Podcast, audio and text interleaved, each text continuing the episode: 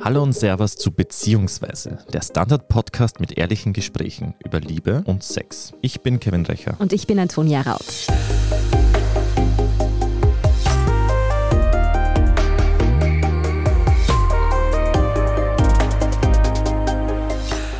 Kluge, erfolgreiche Frauen, die auf Männer stehen, muss man dazu sagen, die haben es in der Welt des Dating am schwersten, weil Männer nun einmal auf Frauen stehen, neben denen sie sich größer und erfolgreicher fühlen. So lautet zumindest die These. Aus Erste klingt das nach etwas, das unsere Mütter vielleicht noch von ihren Müttern gehört haben, als diese ihnen das Studium oder einen Job ausreden wollten. Aber es ist die These hinter Anne-Kathrin Gerstlauers Buch Der Gender Dating Gap und die Liebe, erschienen heuer und die Autorin ist 31. Ja, ob erfolgreiche Frauen wirklich auch im Jahr 2021 noch abschreckend auf Männer wirken und wieso sich dümmer stellen im Dating deshalb doch nicht die Lösung sein kann, darüber sprechen wir heute mit ihr. Hallo Anne-Kathrin, vielen lieben Dank, dass du dir Zeit nimmst. Hallo. Hallo an euch zwei nach Wien. Jetzt muss ich gleich vorweg einmal fragen. Du bist ja Journalistin, Speakerin und Beraterin. Eigentlich bist du Expertin für Online-Journalismus. Du warst auch mal bei Zeit Campus, wenn ich das richtig gelesen habe. Genau, genau. Wie bist du denn eigentlich auf die Idee gekommen, dass du jetzt ein Buch übers Dating schreiben willst? Also ich hatte schon bei meiner Zeit bei Zeit Online so eine kleine Kolumne, wo es auch hin und wieder ums Dating ging, um so Phänomene wie, warum wir Screenshots an unsere Freundinnen schicken von Tinder-Dates und so weiter. Genau, und dann war das eigentlich eher so ein bisschen Zufall. Also ich hatte mich nach einem misslungenen Date mit einer Freundin mhm. getroffen und dann irgendwie nach so zwei Weinen sagte sie dann irgendwie zu mir so wirklich, die Welt wäre wirklich manchmal einfacher, wenn wir einfach dümmer wären. Das ist jetzt auch, wie gesagt, ich möchte dazu sagen, da war einiges an Alkohol geflossen, bevor diese These gefallen war, möchte ich mich auch schon für entschuldigen. Und dann haben wir so drüber gelacht. Und dann meinte sie so, da müsste man eigentlich mal ein Buch drüber schreiben. Und dann irgendwie habe ich so ein paar Nächte drüber geschlafen und dann habe ich angefangen zu recherchieren und habe gemerkt, dass das, was wir eigentlich so aus Spaß nur gesagt hatten und was vielleicht so eine gefühlte Wahrheit ist, eigentlich, wenn man sich so Studien und so anschaut, noch viel trauriger ist. Genau, und so ist das Buch quasi entstanden. Ich nehme jetzt aber an, es war nicht nur ein schlechtes Date, oder? Ja, das hast du sehr gut erkannt. es waren einige. Ich würde auch gar nicht immer unbedingt sagen, dass das jetzt schlechte Dates waren. Also da waren natürlich auch total kuriose mhm. Dates dabei. Aber viel schlimmer fand ich manchmal so total mittelmäßige Dates, wo man sich einfach nur so totgelangweilt hat und so ein bisschen gedacht hat, warum gibt es so viele coole Frauen und so viele langweilige Männer? Und auch Dates, wo man so das Gefühl hatte, genau dieses, man ist plötzlich im Konkurrenzkampf, also man erzählt irgendwie von seinem Job Job und irgendwie ist das dann gar nichts Cooles, sondern man wird ständig versucht, irgendwie übertrumpft zu werden oder Männer fühlen sich eingeschüchtert. Also das war so eine ganze Varianz an Dates, die sozusagen am Ende zu der These geführt haben. Wie war dieses eine ausschlaggebende Date? Was hat das bestimmt oder was hat das ausgemacht, dass du dann entschieden hast, ich schreibe jetzt ein Buch? Also das Date, da erinnere ich mich noch sehr, sehr gut dran, weil das auf den ersten Blick eigentlich ein Typ war, der sich auch selber, glaube ich, für sehr, sehr progressiv gehalten hat wahrscheinlich auch selber Feminist genannt hat, wo man so denkt, sieht ja eigentlich erstmal alles tipptopp aus. Und dann kamen wir irgendwie auch relativ schnell auf so Themen. Ja, also Unisex-Toiletten, also Toiletten ne, für Männer, Frauen und alle mhm. Geschlechter, die findet er total super. Und dann meinte ich halt so, also du brauchst kein Pissoir mehr. Und dann meinte er so, doch, das schon. Und dann habe ich gedacht, naja, Moment. Und dann meinte ich, ja, aber warum denn das? Und dann meinte er so, das ist für mich so der letzte Hort der Männlichkeit. Und dann war ich schon, also habe ich schon ganz komisch geguckt und da wird es wohl noch schlimmer, weil dann hat er gesagt, naja, ähm, also zum Beispiel noch diese Woche stand ich mit meinem besten Kumpel halt am Pissoir und wir haben so einen Schwanzvergleich gemacht. Und ich war wirklich nur, wow. Ähm, wow, genau. Und vor allen Dingen, man muss ja bedenken, erstes Date, man will so einen mega guten Eindruck machen. Und dann hat er mir auch noch erzählt, dass aber in der Kirche, das wäre so auch ein Hort der Männlichkeit für ihn. Aber er wäre jetzt schon dafür, dass Frauen irgendwie Priesterinnen werden dürfen. Und dann hat er mich so richtig erwartungsvoll angeguckt so, und wollte jetzt, glaube ich, so ein Lob bekommen dafür. Natürlich. Ich hätte, ich hätte auch nur gesagt, so, naja, das ist für mich jetzt irgendwie keine Meinung, sondern eine Selbstverständlichkeit. Und ja, und so sind wir dann so ein bisschen auseinandergegangen. Und ich fand halt dieses frustrierende, dieses so jemand, der sich auch noch für besonders progressiv hält, irgendwie ganz, ganz seltsam war. Ich bin ein mhm. bisschen verwundert, dass er Fußball nicht erwähnt hat, weil ich habe gedacht, das ist die letzte Bastion der Männlichkeit oder ja. zumindest der heterosexuellen Männlichkeit. Aber Pissoir und Kirche finde ich wirklich Hammer-Argumente dafür. Ja. Aber genau das war ja das Überraschende, ne? dass es nicht dieses Klischee genau. ist, irgendwie so Bier, Fußball und so weiter, sondern dass es ja auch schon diese Art von Mann gibt, die von sich selber denkt, ich stehe total auf moderne, emanzipierte Frauen, aber so in der Umsetzung halt scheitert. Und ich glaube, das ist das, was vielleicht am Ende noch fast frustrierender ist. Ja, heterosexuelle Männlichkeit hast du gerade angesprochen, Kevin. Das ist, glaube ich, ganz wichtig, dass wir da gleich mal zu Beginn drüber sprechen. In deinem Buch geht es jetzt um Frauen, die Männer daten, richtig? Genau, es ist ein heteronormatives Buch, einfach weil das meine eigene Geschichte ist. Und ich glaube aber auch, dass genau diese Stereotype, die diese Probleme bereiten, natürlich vor allen Dingen in heterosexuellen Beziehungen noch am meisten vorkommen. Damit wir das jetzt auch nochmal ein bisschen von der Altersgruppe her eingrenzen.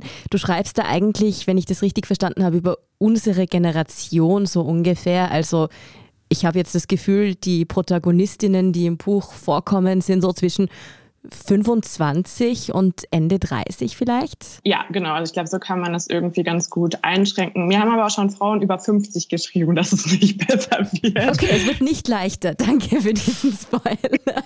genau, also schon mal Vorwarnung. Das heißt, vielleicht retten die Jungen uns noch. Das vielleicht. Wir müssen die nächste Generation jetzt vorbereiten.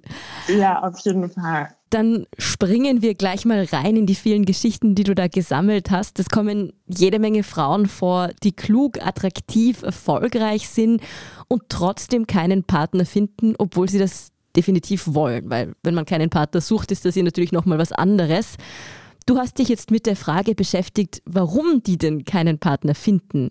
Und wie ist jetzt deine Antwort ausgefallen, die du gefunden hast? Genau, also ich habe so ein bisschen gemerkt, also das habe ich bei mir selber ja schon gemerkt, dieses Dinge, wo man eigentlich denkt, das sollte doch total super rüberkommen. Man ist irgendwie selbstbewusst, hat eine eigene Meinung, hat vielleicht einen coolen Job und auch alles Dinge, die definitiv bei Männern sehr gut ankommen, was, glaube ich, jede Frau bestätigen kann, dass ausgerechnet die halt nicht so gut ankommen. Und dann habe ich aber auch eben Studien dazu gefunden, die das Ganze halt bestätigt haben. Also vor allen Dingen, ich meine, man kann ja nicht alles irgendwie erforschen, aber zum Beispiel das Thema Geld und beruflicher Erfolg, das ist, fand ich fast am krassesten. Also es gab zum Beispiel eine Studie, die gezeigt hat, dass wenn schwedische Politikerinnen befördert wurden, dann stieg ihre Scheidungsrate.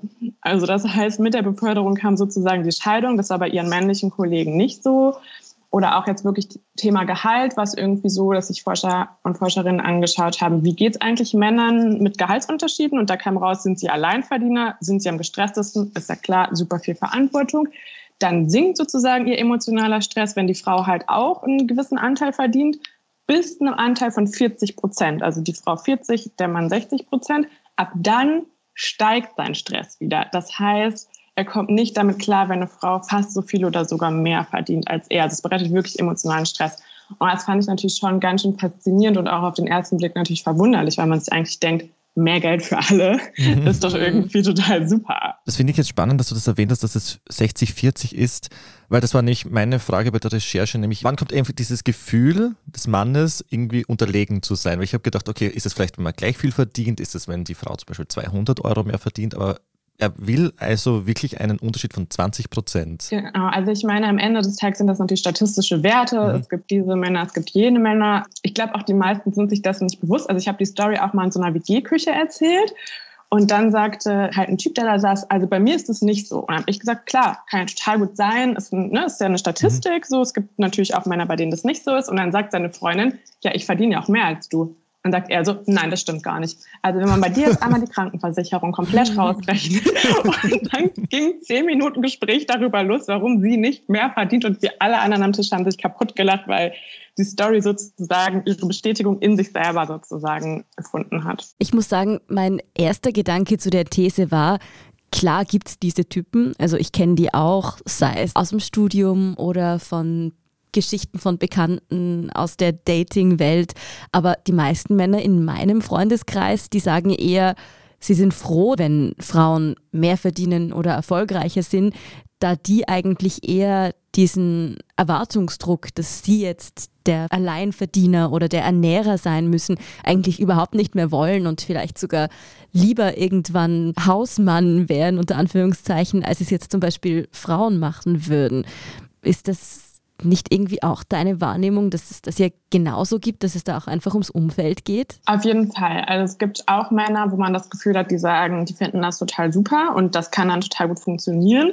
Es gibt allerdings auch, um jetzt mal ein bisschen im Schubladendenken zu bleiben, aber so eine Art Männer, die sich auch so ein bisschen darauf ausgeruht hat. Darüber schreibe ich es auch im Buch. Das nennen Forscher das Peter Pan-Syndrom, also der Mann, der sagt total mega, es gibt jetzt Emanzipation und der sich dann total so seine Freundin eher als die sieht, die seine Probleme löst, die sein Selbstmitleid bestreichelt und genau seine Therapeutin eigentlich so ein bisschen wird am Ende des Tages. Und das ist das, was ich halt von vielen Freundinnen auch gehört habe, die gesagt haben, ja, ich bin gern die stärkere Person in der Beziehung, aber so ein bisschen Ausgleich wäre halt auch schön, ne? Und nicht dann komplett die Verantwortung sozusagen allein zu übernehmen. Und dieses Peter Pan-Syndrom das kennen vor allen Dingen viele in Berlin, in Wien vielleicht auch, könnte ich mir vorstellen. Das sind diese Männer, die niemals so richtig erwachsen geworden sind. Mhm. Ne? Also die mit 40 noch so mit ihrem Skateboard durch die City rauschen, die so in ihr Dating-Profil reinschreiben, Hashtag Traveler, ne? so Good Vibes Only und so. Und das, glaube ich, ist aber auch nicht so richtig die Lösung, sondern der Mittelweg wäre halt irgendwie schön. Ne? So man teilt seine Probleme auf, man irgendwie, es geht, es müssen ja auch nicht alle genau gleich viel Geld verdienen, darum geht es ja auch gar nicht, sondern eigentlich geht es ja nur darum, so sich gegenseitig zu respektieren und nicht versuchen, irgendwie kleiner zu machen oder sich eingeschüchtert fühlen. Das, was du erzählst, das kommt mir durchaus auch bekannt vor. Und diese Männer gehen dann ja irgendwie auch davon aus, dass wenn sie nicht die Anforderung stellen, dass sie irgendwie der Ernährer sein oder der, ich sage einmal, der dominante Part in der Beziehung, dann wollen sie dafür ja ultra viele Freiheiten und eigentlich keine Verantwortung übernehmen, oder? Das ist dann ja irgendwie wieder auch eine unfaire Rechnung am Ende des Tages. Total und vor allen Dingen keine Verantwortung für ihr eigenes Leben. Ne? Also ich glaube, es gibt auch ganz viele Studien darüber, dass Männer auch ja ungern zum Therapeuten gehen. Ich meine, das liegt natürlich auch daran, dass das immer noch mit einem gesellschaftlichen Stigma behaftet wird, aber die sich wirklich dann so ein bisschen auch so in ihr Leid so ein bisschen, also ne, dieser leidende Mann, glaube ich, den trifft das halt immer ganz gut. Und ich glaube, das will man als Frau halt auch nicht, dass man die Verantwortung für beide am Ende so ein bisschen übernehmen muss. Oder es gibt auch einen ganz, ganz tollen Text darüber, warum viele Männer eigentlich keine guten Freunde haben, mit denen sie über ihre Probleme sprechen, sondern die Probleme eigentlich nur mit ihrer Partnerin besprechen. Und das finde ich halt auch total spannend, während Frauen das halt sich eher so ein bisschen die Last so ein bisschen verteilen und Männer sozusagen alles droppen bei ihrer Freundin. Das kenne ich halt in meinem Freundeskreis auch total viel. Da fällt mir ein Gespräch ein, das ich kürzlich mit einer Freundin geführt habe, wo sie irgendwie meinte, sie spricht in ihrer Therapie ziemlich viel über ihren Freund, weil sie mit ihm über seine Probleme spricht und er aber findet, er braucht keine Therapie. Ja, das ist exakt, worum es in dem Text geht. Oder ich habe auch so ein super Meme diese Woche gesehen mit Jeff Bezos, die sich ja alle ins All geschossen haben, was irgendwie so hieß, Männer, die sich ins All schießen, statt zur Therapie zu gehen. Irgendwie. das fand ich irgendwie halt auch sehr treffend. Wie hast du es eigentlich persönlich gemerkt, dass es eben diese Diskrepanz gibt zwischen Männern und erfolgreichen Frauen. Waren das jetzt nur Dates? Waren das irgendwie auf Online-Dating-Plattformen? Was sind da deine Erfahrungen gewesen? Also ich glaube, als Frau im beruflichen Umfeld merkt man das natürlich sowieso die ganze Zeit. Ne? Also ich meine, das brauchen wir jetzt gar nicht anzufangen mit, dass ich auf Meetings natürlich mansplained werde, dass Punkte, die ich gemacht habe, nochmal wiederholt werden, dass oft meine Positionen, also ich war stellvertretende Chefredakteurin von Watson.de, das ist natürlich was, was auf, in der Position oft höher war als die Menschen, die sonst noch im Meeting waren. Also da, da kannte ich das irgendwie schon her. Und dann im Privaten habe ich das zum Beispiel oft gemerkt, dass Männer mir halt meinen Job erklärt haben. Also ich habe das mal so ein bisschen so selber so ein Wort dafür gefunden und das Careers Planning genannt. Also mir zum Beispiel, ich habe mal jemandem erzählt, ja, ich möchte mich selbstständig machen und der war halt auch selbstständig. Und dann hat er halt zu mir gesagt, hm, das ist aber schon schwierig. Also ich meine, da braucht man schon so einen hohen Tagessatz. Und ich gesagt, ja, ja, genau, habe ich mir schon so genau überlegt, was ich da so nehmen möchte. Und dann meinte er so, vielleicht wäre es für dich auch eine gute Idee, du würdest es erstmal nur halbtags anfangen. Schon vor dem ersten Date, wir kannten uns überhaupt nicht. Das ist mir passiert. Mir hat mal jemand auf dem Date gesagt, als ich nur erzählt habe, ja, ich irgendwie suche einen neuen Job, aber ich habe jetzt gar nicht gesagt, dass das ein Problem ist oder ich da gar nichts finde oder so. Und er hat, dann hat er gesagt, der war ein bisschen jünger als ich und meinte, er hat, habe ich eine richtig gute Idee für dich. Wie wäre es im Bundestag? Da mache ich gerade ein Praktikum.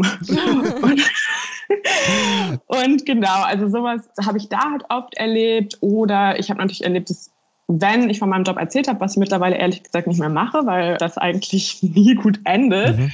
dass dann immer versucht wurde, das irgendwie schlecht zu machen. Also dass dann sowas gesagt wurde wie so, aber Watson, das war jetzt nicht so eine geile Qualität oder wo man so denkt, auch wieder Date-Situation und versucht eigentlich einen guten Eindruck zu machen, behalte halt für dich. Ich habe das schon ganz, ganz oft gemerkt oder ich habe Geschichten erzählt, die da nicht anerkannt wurden. Also ich habe das irgendwie so ein bisschen unterschwellig gemerkt und was ich aber halt mega interessant fand, dass es bei mir eigentlich nur so ein bisschen so eine gefühlte Wahrheit war und ich auch immer so ein bisschen dachte, oder wir haben ja jetzt auch im Gespräch viel über beruflichen Erfolg und so gesprochen, Aber als ich die Interviews fürs Buch geführt habe, ist mir halt aufgefallen, so, das hat nicht nur was damit zu tun, sondern es reicht eigentlich schon, wenn man eine eigene Meinung hat. Oder wie eine Freundin zu mir sagt, wenn du ins Restaurant reinkommst und schon selber weißt, was du bestellen willst, dann ist mancher Mann schon überfordert. Und ich hatte zum Beispiel eine Frau, die war nicht studiert, die hat eine Ausbildung zur Altenpflegerin gemacht und war halt auf einem Date und hat dem Typ irgendwie erzählt, naja, ich habe irgendwie die Möbel in meinem Zimmer selber aufgebaut. Also sie war auch recht handwerklich begabt und er so, aber kannst doch kochen und backen. Und sie so, naja, klar, also ich meine, ich wohne halt alleine. und dann meinte er so, und würdest du sagen, dass du eine starke eigene Meinung hast? Und dann meinte sie so, ja, schon. Und er so, und würdest du ihm das, also deinem Freund das auch sagen? Meinte sie so, naja, klar, wenn ich jetzt ein Problem sehe, also zum Beispiel die Socken liegen neben der Waschmaschine statt in der Waschmaschine, dann würde ich dem das schon sagen. Und er gesagt, nee, also das ist nicht mein Typ, so Frauen, die mhm. irgendwie zu selbstbewusst sind oder eine eigene Meinung haben. Und das fand ich fast noch trauriger als meine Geschichten, mhm. weil ich gedacht habe, naja, ich meine, für den ist es so selbstverständlich, dass er sich sogar traut, es auf dem Date auszusprechen. Also nicht mehr mhm. so subtil. Und dann denke ich, wie groß muss die Dunkelziffer sein an Menschen, die das eigentlich sogar nur denken. Deswegen finde ich es immer wichtig zu sagen, es hat nicht nur was irgendwie wirklich mit Erfolg zu tun, sondern eigentlich, wie gesagt, fängt es schon an damit, dass man irgendwie nicht die ruhige, schüchterne, hilfsbedürftige Frau ist. Ich glaube, so rum kann man es ganz gut formulieren. Ich habe es als Hörbuch gehört und ich habe das Buch wirklich total teilweise lustig empfunden. Erstens mal, weil es sehr gut geschrieben ist in meinen Augen, aber auch, weil ich mich in ganz vielen Geschichten wiedererkannt habe. Also da gab es so zwei Fallbeispiele hintereinander, wo erst eine Frau erzählt, so ja, sie war so ein bisschen das hässliche Entlein in der Schule. Sie hat auch noch Antonia geheißen, wie ich, wo ich dann natürlich sofort lachen haben müssen, weil so, oh ja, die bisschen pummelige Antonia, die in der Schule immer, alle wollten abschreiben, aber keiner wollte sie irgendwie dann im Schulhof küssen. So, da war ich gleich mal ein bisschen, ein bisschen berührt. Und dann in der nächsten Geschichte hieß es so, ja, sie war irgendwie Schülersprecherin an ihrer Schule, was ich halt auch war.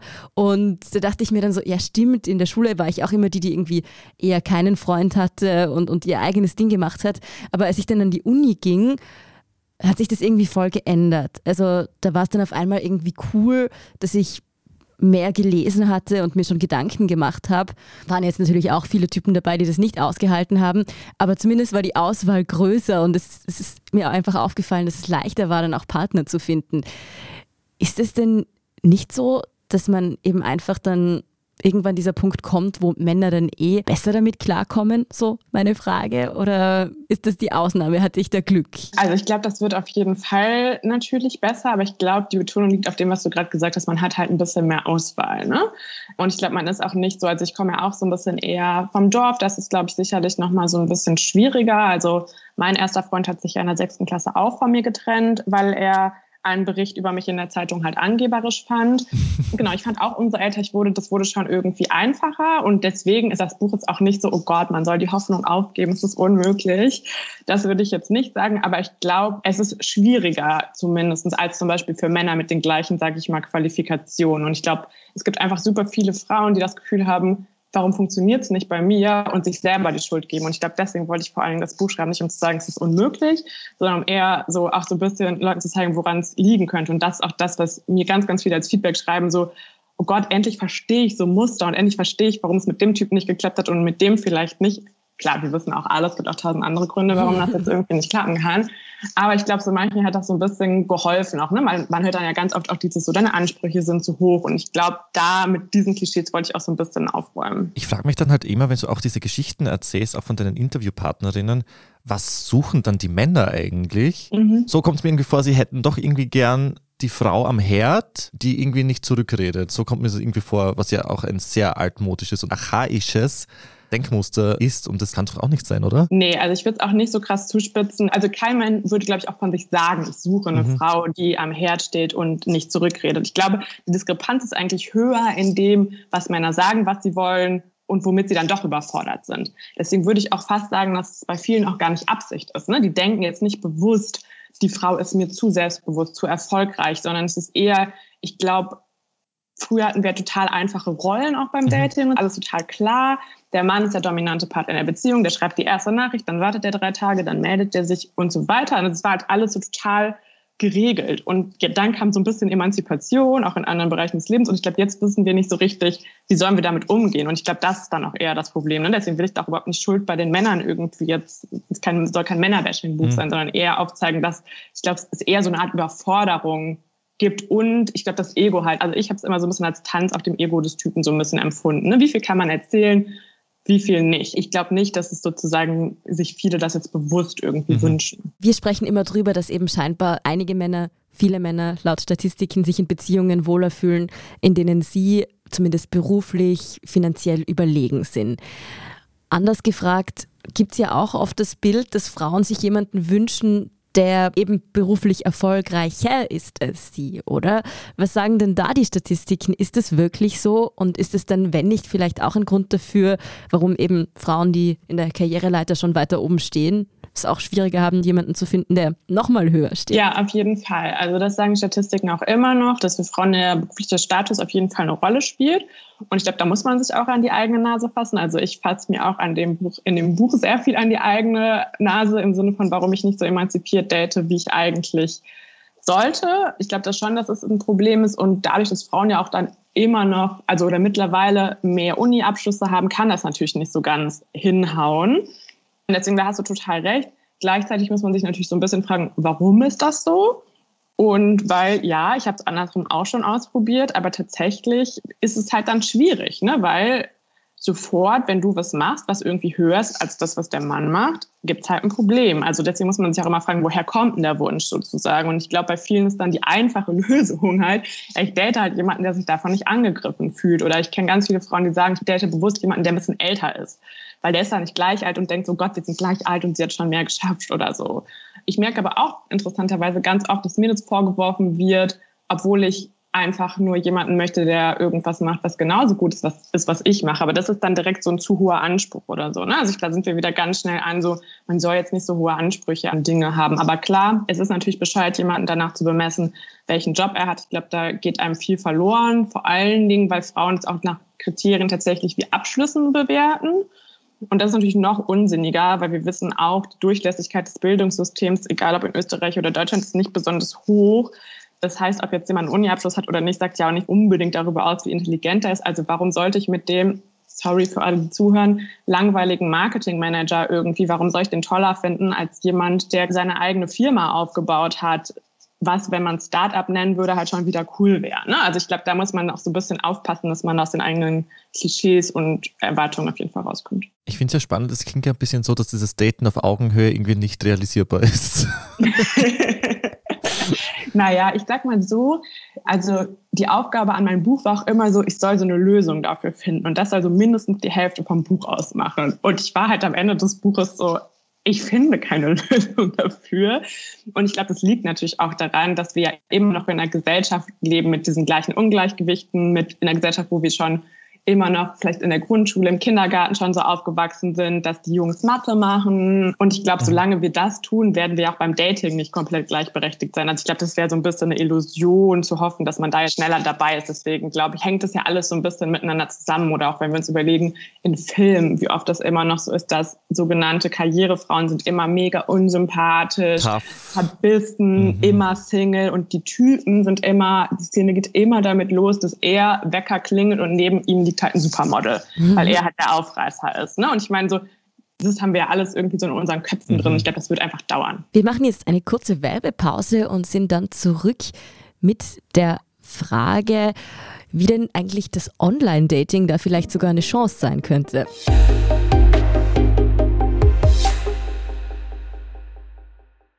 Guten Tag, mein Name ist Oskar Bonner. Wenn man in stürmischen Zeiten ein wenig ins Wanken gerät, den eigenen Weg aus den Augen und die Orientierung verliert, dann ist es sehr hilfreich, wenn man etwas hat, woran man sich anhalten kann. Der Standard, der Haltung gewidmet. Jetzt gratis testen auf Abo der Standard.at. Wir sind zurück bei Beziehungsweise und sprechen heute über den Gender Dating Gap, also ob kluge, erfolgreiche Frauen es schwieriger haben, einen Partner zu finden.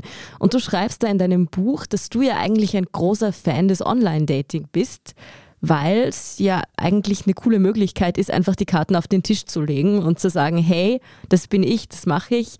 Kannst du damit leben? Ja, nein. Und dann können wir uns kennenlernen finde ich, klingt in der Theorie sehr logisch, aber ganz so funktioniert es dann ja doch nicht, oder? Genau, also ich bin nicht wie so viele, die sagen, Tinder ist an allem schuld, dass das Dating unserer Gesellschaft kaputt ist. Wahrscheinlich eine These, die ihr ja auch schon in eurem Podcast hoch und runter diskutiert habt. Genau.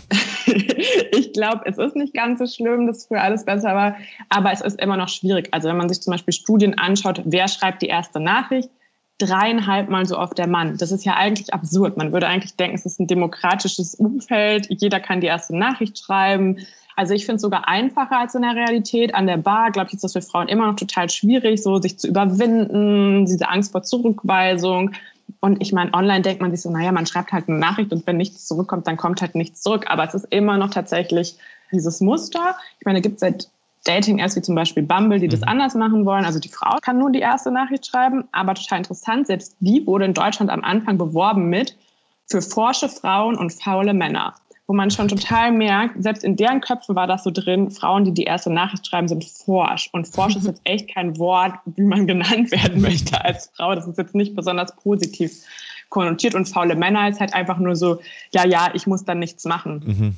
Und genau so, ich weiß nicht, was so eure Erfahrungen sind, empfinde ich das auch manchmal, dass es dann so ist, ah, dann soll die Frau alles machen. Also die erste Nachricht schreiben, alle Fragen stellen und der Mann lehnt sich so ein bisschen zurück und das so, ja, soll sie jetzt mal irgendwie machen.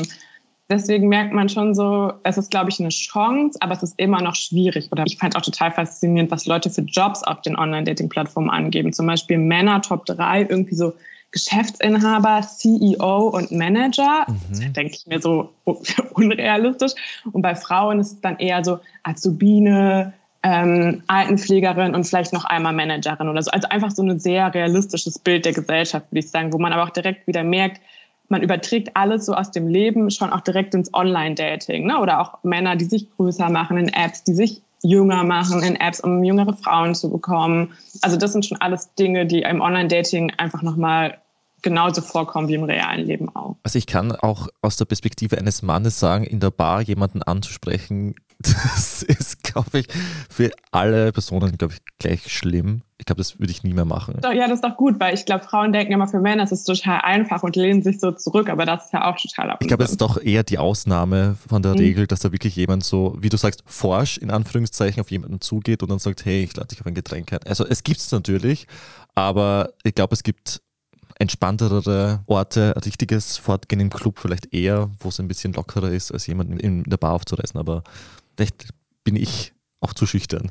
Also mir kommt aus der Perspektive einer Frau, die doch schon ab und zu mal einen Mann angesprochen hat, vor, dass es eben dann doch auch wieder sehr viele Typen gibt und das weiß man eben davor nicht, die das dann auch wenn sie es sonst sicher nicht zugeben würden, eigentlich doch wieder nicht so toll finden, weil sie das Gefühl haben wollen, immer die komplette Kontrolle über die Situation zu haben. Sie wollen dich aussuchen, sie wollen dann den Erfolg haben, dich bekommen zu haben, weil sie dich ja wollten, dieses Jagdinstinkt-Ding irgendwie. Und wenn ich jetzt jemanden anspreche, dann könnte ich ja die sein, die dann den Erfolg der Aufreißerin unter Anführungszeichen hat. Und sie haben ja eigentlich gar nicht entschieden. Ja, total. Ich meine, eigentlich kann man so alles, was sich in dem Buchstaben auch zusammenfassen unter Männer wollen immer noch erobern und Frauen wiederum wollen auch immer noch erobert werden. Ne? Also so für die ist es dann weniger wert, wenn sie das jetzt irgendwie selber machen wollten. Ich fand es aber auch total interessant, dass ich manchmal das Gefühl habe, wenn man als Frau selber den ersten Schritt macht, oder dass es einem sogar später so vorgeworfen werden konnte. Also ich hatte das mal bei einem Typen, der gesagt hat so, ja, aber du wolltest es ja auch mehr als ich. Und ich so dachte, das würde man an, andersrum ja nie sagen, nur weil ein Mann jetzt einen ersten Schritt gemacht hat, dass man dann noch drei Monate später irgendwie das so zum Vorwurf machen kann. Und das macht es natürlich dann total schwierig, weil danach hat er dann auch keinen Bock mehr, weil man fühlt sich ja schon fast, wie als hätte man jemanden halb überfallen irgendwie so. Darf ich dich fragen, wie dein Online-Dating-Profil ausschaut, beziehungsweise hat sich das verändert in den letzten Jahren bei dir? Also ich war immer so ein Fan von, früher hatte ich da irgendwie eher so einen lustigen Spruch stehen, so bin nur hier, um reich zu heiraten. same, same. ja, vielleicht sind wir meant to be. ähm, Genau, weil ich irgendwie so ein bisschen den Humor halt abchecken wollte und irgendwie dieses so immer, es kommt ja ganz oft am Anfang diese Frage, was suchst du hier? Und die fand ich halt so albern, mhm. dass ich dann so dahingeschrieben habe, bin du hier, um reich zu heiraten total interessant. Es gab Männer, die haben das literal genommen und haben mich gefragt, was das so kosten würde. wirklich, wirklich, es ist mir wirklich passiert. Dann habe ich schon manchmal bei mir selber auch gemerkt, dass ich in meinem Profil so Sachen drinstehen hatte, wie so, also das ist so ein paar Eigenschaften, dann auch sowas wie, ich verlaufe mich häufig, wo ich schon so direkt gemerkt habe, also ich verlaufe mich wirklich häufig. Hallo, Beschützerinstinkt. Ja, genau, Beschützerinstinkt richtig mal angeschmissen. Und das habe ich auch bei mir selber total gemerkt, so, ne? ich mache mich auch gerne kleiner. Und zum Beispiel jetzt neuerdings habe ich tatsächlich ausprobiert, bei Bumble kann man jetzt so Kategorien angeben, dass zum Beispiel Feministin drinstehen habe. Ich kann jetzt noch nicht genau sagen, was das jetzt für einen Unterschied macht, aber so, weil ich so ein bisschen dachte, so, ja, direkt mal so ein bisschen vorsortieren und vielleicht die, die damit total ein Problem haben, mhm. vielleicht einfach direkt früher aussortieren. Aber ich bin mir auch nicht sicher, ob das wirklich die richtige Lösung ist, weil ich date auch nicht unbedingt Männer, die so total offensiv schreiben, ich bin Feminist und dann aber gerne bei ihren Lieblingsautoren zehn Männer hinschreiben und es ist immer einer davon Charles Bukowski. Vielleicht kann einer von euch beiden dieses Rätsel mal lösen. Vielleicht, Kevin, du als Mann kannst mir sagen, was es mit Charles Bukowski eigentlich auf sich hat. Ich glaube, er hat einen coolen Namen. Vielleicht liegt es daran. ja, vielleicht. Oder sie haben es bei ihren Freunden schon gesehen. Erfahrungsgemäß sind die Bücher auch nicht so dick.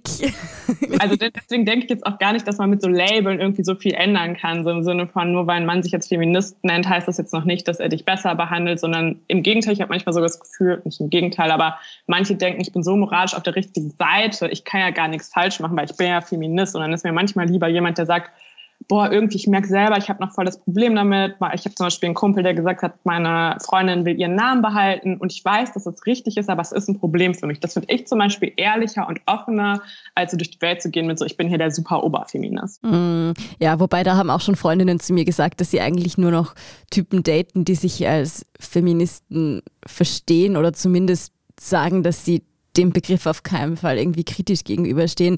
Also Feminismus ist ja irgendwie nicht Veganismus, oder? Das ist einfach nur die Idee, oder vielleicht ist Veganismus das falsche Beispiel, aber also wenn ich mich als Feministin bezeichne, dann sage ich ja einfach nur, du, mein Partner und ich sollten die gleichen Rechte und Möglichkeiten haben und sind von Grund auf gleich. Und das sind so Dinge, da will man irgendwie in einer Beziehung nicht erstmal drüber diskutieren müssen, oder? Ja, auf jeden Fall. Und ich finde das halt eine super spannende Frage, weil ich hatte auch ziemlich lange diese Einstellung. Aber dann erstens rein rechnerisch ist das halt echt schwierig, weil es gibt einfach mehr Frauen, die sich als Feministin bezeichnen und was sollen dann alle anderen machen? Und gleichzeitig, wie gesagt, hatte ich halt oft die Erfahrung, dass mir das gar nicht geholfen hat, sondern dass die gar nicht mehr offen waren für eine Diskussion, weil genau, die haben gesagt, ja, ja, Feminismus finde ich total super, aber die haben trotzdem nicht den Tisch abgedeckt, ihre eigene Wäsche waschen, aber haben das auch gar nicht reflektiert. Und ich habe sogar eine Freundin, die war wirklich auf dem ersten Date mit einem Typen und sie hat irgendwas Feministisches gesagt und hat er gesagt, ah ja, du bist also so eine Gender-Tussi. Mm. Oh. Ich wäre ja weggelaufen, wirklich, ne?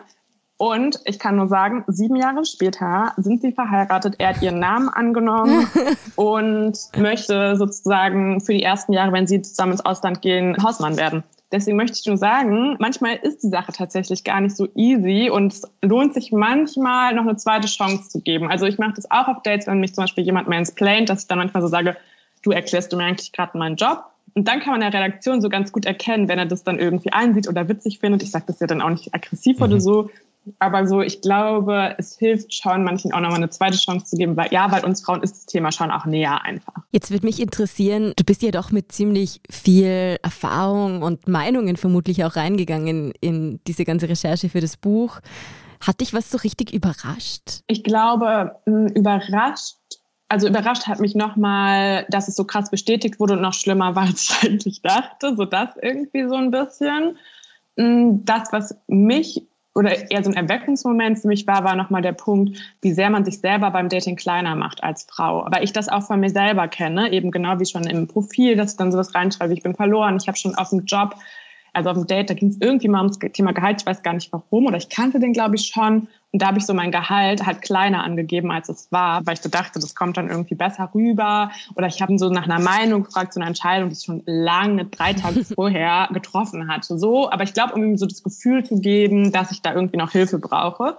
Und da habe ich halt eine Studie zu gefunden, dass sich so Harvard-Absolventinnen, also wirklich eine Top-Karrierechancen, die haben da irgendwie mit denen mal so ein Experiment gemacht, dass die zum Beispiel ihren, so was sie verdienen wollten und wie viele Stunden arbeiten sie wollten, in so einer Umfrage ausfüllen mussten. Und wenn die das komplett anonym gemacht haben, haben Frauen und Männer ungefähr gleich viel angegeben. Wenn die Frauen wussten, dass sie das später in der Gruppe besprechen, also auch wo Single Männer im Raum sind und in den USA ist ja die Uni so der Ort, wo man es wirklich kennenlernt, Dann haben Frauen viel weniger Geld angegeben. Und zwar nur die Single-Frauen, die verheirateten Frauen haben das nicht gemacht. Und die Single-Männer auch nicht. Und das fand ich total spannend, dass in dem Moment, wo es irgendwie eine Dating-Situation gibt, Frauen sich halt kleiner machen, um irgendwie besser anzukommen. Das fand ich irgendwie nochmal so einen krassen Moment. Die Forscher dachten sogar, dass man Teile des Gender Pay Gaps vielleicht sogar so begründen könnte. Finde ich jetzt eine gewagte These, aber ganz interessant. Und mich hat auch mal ein Mann auf dem Date darauf angesprochen, der zu mir meinte, du machst du dich eigentlich gerade kleiner, als du bist. Fand ich natürlich total super. Mhm. Aber das war nochmal so ein Punkt, den ich vorher jetzt gar nicht so krass reflektiert hatte, glaube ich. Jetzt habe ich noch eine ganz andere wilde Theorie, warum es für generell Frauen einfach schwierig ist auf dem Dating Markt unter Anführungszeichen in der Welt des Datings, sagen wir so. Ich sehe es einfach, dass viele Frauen doch Familie wollen und dadurch einfach einen größeren Druck haben, früher oder später einen Partner zu finden. Also eben gerade erfolgreiche Frauen sind dann unter Umständen mal Mitte 20, bis sie mit dem Studium fertig sind und ungefähr ins Berufsleben einsteigen. Und die haben dann im Endeffekt einen Zeitraum von fünf Jahren neben, oder sagen wir zehn Jahren, neben Karriere und meistens doch ziemlich hohen Anforderungen an sich selbst, um einen Partner zu finden. Also ist es nicht irgendwie auch daher schon logisch, dass die mit mehr Stress in die ganze Situation gehen und vielleicht auch irgendwie früher sicher sein müssen, was sie wollen. Genau, also auf jeden Fall. Ich meine, es ist ja auch einfach sau unfair, dass, dass das eigene, ne, die eigene mhm. Zeitspanne da halt so klein ist und Männer können auch mit 50 sich noch dafür entscheiden. Ich fand das spannend, was du als letztes gesagt hast, nämlich wissen, was man will. Und ich glaube, das ist schon auch so ein Ding, das machen halt viele nicht. Also ich habe auch Freunde Mitte 30, die wissen eigentlich, ich sollte mich jetzt um einen Partner bemühen, der vielleicht auch Kinder möchte und die trotzdem in so On-Off-Sachen festhängen mit Typen, die ihnen eigentlich ziemlich klar gesagt haben, dass sie keine Beziehung wollen. Und da denke ich mir immer so, naja, du hast ja eigentlich ein ziemlich klares Ziel warum verschwendest du so viel Zeit mit den Falschen? Weil am Ende ist es ja auch ein Zeitdings, ne? Und wir wissen alle, wie es ist. Wenn ich eine Person date, denke ich zwar immer, ich kann in der Theorie auch jemanden anderen kennenlernen, aber macht man halt nie, weil man ist so faul und ist man dann wirklich offen für was anderes. Deswegen ist, glaube ich, diese Frage, sich erstmal zu fragen, was will ich eigentlich? Also sowohl will ich eine Beziehung, will ich Kinder haben und welchen Partner brauche ich dafür, sich die halt ehrlich zu stellen. Und gleichzeitig kenne ich auch Freundinnen, die immer noch sowas sagen wie, ja, ich stehe nicht so auf nette Typen. und damit ist halt nett immer direkt konnotiert mit langweilig. Und das ist natürlich auch nochmal so ein altes Muster, was aber auch im Film in uns, ne, da gibt's ja ganz oft diese Arschlochtypen, die aber immer die Frauen abbekommen und ja irgendwie auch immer noch ne, so Barney in How I Met Your Mother. Eigentlich mhm. ist es ja wahnsinnig toxisch, was er da alles irgendwie mhm. macht, aber es ist ja trotzdem irgendwie lange ein Held gewesen. Und ich glaube, dass das auch voll in Frauen drin ist. Und das finde ich natürlich auch total schade für Männer, weil die natürlich denken, ja geil, ich versuche hier irgendwie nett zu sein und das wird mir aber noch als negativ ausgelegt. Ich plädiere nicht dafür, sich mit langweiligen Männern zu treffen, aber nett und langweilig sind für mich zwei völlig verschiedene Dinge. Wir haben am Anfang gesagt, wir sprechen heute über heterosexuelle Paare. Mich würde schon interessieren, wenn es darum geht, dass Männer nach unten daten wollen, ob das dann in homosexuellen Beziehungen genauso wäre. Also wenn ein Mann einen Mann datet, suche ich mir dann auch rein theoretisch jemanden, der mir unterlegen ist. Ich weiß nicht, hast du da irgendwelche Statistiken dazu auch gelesen, die du dann nicht ins Buch gepackt mhm. hast, aber wo du gesehen hast, oh, das ist bei homosexuellen Männern genauso, beziehungsweise auch vielleicht bei lesbischen Frauen? Das weiß ich tatsächlich nicht. Was ich aber total interessant fand, dass ich für das Buch eine bisexuelle Frau interviewt hat und dass die mir gesagt hat, dass es für bisexuelle Frauen total schwierig ist, weil sie diese ganzen Vorstellungen aus so Hetero-Sachen, nämlich Frau lässt erobern, mitbringt dann auch in ihr Dating mit Frauen und dass das voll das Problem ist, weil bei bisexuellen Frauen immer beide darauf warten, dass die andere den ersten Schritt macht. Und das fand ich halt total amüsant oder dass sie dann auch halt eben gesagt hat, so diese Muster hat sie da tatsächlich mit reingebracht. Eine Beobachtung, die ich auch schon mitbekommen habe. Ich kann nur von den schwulen Männern reden, sie sind alle relativ forsch, wenn ich dieses Wort wieder verwenden kann. Aber es kommt, glaube ich, auch darauf an, auf welcher Dating-App du dich herumtreibst. Also wenn du auf Grindr bist, ist es wieder was anderes als auf Tinder, aber anderes Thema. Jetzt hätten wir uns noch dafür interessiert. Dein Buch hat jetzt ja doch einige vermutlich recht provokante Thesen auch aufgestellt, die wahrscheinlich, okay, gendern wir das jetzt mal nicht jedem geschmeckt haben. Wie waren denn so allgemein die Reaktionen bisher und wie geht's dir damit? Ja, du sprichst jetzt wahrscheinlich von den Reaktionen von Männern. Mhm. Ja, also es kam natürlich genau das, was man irgendwie vermuten würde. Beschimpfungen und so weiter. Also ich meine, die Leute haben sich offenbar aber die Mühe gemacht, das Buch runterzuladen, dafür zu bezahlen, um dann die Ein-Stern-Rezension zu schreiben. Es waren schon auch krasse Sachen dabei, also von Männern, die irgendwie aus so Bewegungen kamen, die ich gar nicht kannte. Und zwar gibt es so eine Bewegung, wo es so darum geht, dass Männer sagen, man soll sich von Frauen komplett fernhalten, weil die wollen Männer nur zerstören und ausnehmen und deswegen soll man sich da komplett fernhalten. Dass du quasi die Incels dabei. Ja, das ist nicht ganz, die heißen so MGOW, glaube ich. Also es ist irgendwie nochmal so eine Untergruppierung, die, also die ich nämlich auch nicht ganz kannte. Und der hat auch so Wörter benutzt wie so Divorce Rape. Mhm. Und was er damit irgendwie meinte, war so, dass Männer sozusagen halt bei der Scheidung immer ausgenommen werden von Frauen und hat dafür das Wort Vergewaltigung benutzt, was ich wirklich krass fand. Wow. Also solche Dinge sind schon auch passiert. Ich war allerdings eher überrascht, wie viele positive Nachrichten ich von Männern bekommen habe, weil ich damit ehrlich gesagt kaum gerechnet hatte und wir auch vorher immer gesagt haben, das ist ein Buch wahrscheinlich eher für Frauen. Mir hat aber ein Mann zum Beispiel geschrieben, dass er das Buch halt das ganze Wochenende durchgewünscht hätte und jetzt halt Frauen endlich besser verstehen kann, was ich natürlich super fand. Und dann halt auf dem Date war und meinte, das Date wäre deshalb halt so gut gelaufen und jetzt seien sie auch schon seit einer Woche zusammen. Und das fand ich natürlich eine total süße Geschichte insofern muss ich sagen, ja, manchmal weiß ich, dass es so einen Frust unter Frauen gibt. Und da kann ich nur sagen, es gibt große Hoffnung, weil wir haben sehr, sehr tolle Männer auch geschrieben und sich für das Buch bedankt. Und das fand ich natürlich mega und am Ende auch wichtiger als das andere. Natürlich geht einem das irgendwie nah. Und natürlich irgendwie finde ich das nicht easy, irgendwie solche Nachrichten zu bekommen ich blocke das mittlerweile relativ mhm. einfach weg. Aber ja, natürlich gehört das auch dazu. Ich finde es eh gut mit den Kleinigkeiten, wo man merkt, okay, das ist eigentlich ein kleines mhm. Problem. Wenn man hingewiesen wird, dann weiß man, okay, passt, das nächste Mal bin ich vielleicht nicht so sarkastisch oder was ich sonst noch gehört habe bei meinen dating Ja, ich meine, da geht es ja auch ums Thema Kommunikation. Ne? Und ich glaube, es wird auch voll helfen, wenn Frauen das halt auch dann einfach mal so Feedback geben, aber so auf eine nette Art und Weise. Weil, wie gesagt, äh, viele Männer strugglen ja selber total mit den Rollen und Natürlich. was darf ich jetzt noch, was soll ich jetzt, soll ich die Drinks bezahlen, soll ich sie nicht bezahlen und man sendet da ja auch nicht immer eindeutige Signale, sag ich mal so. Deswegen finde ich einfach mal darauf hinzuweisen, genau da, also viele bedanken sich halt dafür. Also ich habe das Buch ja auch Gehör lesen, sagen wir so. Und ich muss sagen, also auch wenn natürlich viele Beispiele individueller Natur sind und man sich wahrscheinlich nicht überall wiedererkennt, kann ich es voll empfehlen, reinzulesen, schon allein wegen der ganzen Statistiken. Da habe ich einige Beobachtungen dann auch mit meinen Freundinnen geteilt und wir haben alle befunden, wir kennen die Situationen dazu, wir haben die Geschichten gehört und es ist einfach schön, gerade für Gespräche, die man dann eben oft wieder mit Männern führt, es einfach schwarz auf weiß zu haben dass es keine subjektiven Empfindungen sind, die wir an diesen gewissen Tagen im Monat machen, sondern dass es einfach stimmt. Also von dem her sage ich danke auch dafür, dass du das zusammengetragen hast. Ja, sehr gerne. Ja, und danke, dass du dir heute Zeit genommen hast, Vielen mit uns zu sprechen. Ja, es hat mir großen Spaß gemacht, auch eure Erfahrungen, Perspektiven darauf zu hören und ja, auch, dass die Dating-Welt ein bisschen besser wird. Toi, toi, toi. Dann sage ich nochmal Danke für alles. Danke für das sehr nette Gespräch. Ich hoffe, dass sich einige Hörerinnen und Hörer ein paar Tipps aus deinem Hörbuch und richtigen Buch nehmen können. Und vielleicht kommen dann auch ein paar Nachrichten bei uns herein, dass sie jetzt besser daten. Das wäre doch was. Würde uns freuen. Schreibt's uns. Das war beziehungsweise der Standard-Podcast mit ehrlichen Gesprächen über Liebe und Sex. Wenn euch unser Podcast gefällt, dann abonniert uns bei Spotify oder Apple Podcasts und gebt uns gerne eine 5-Sterne-Bewertung. Bussi Baba. Ciao. Tschüss.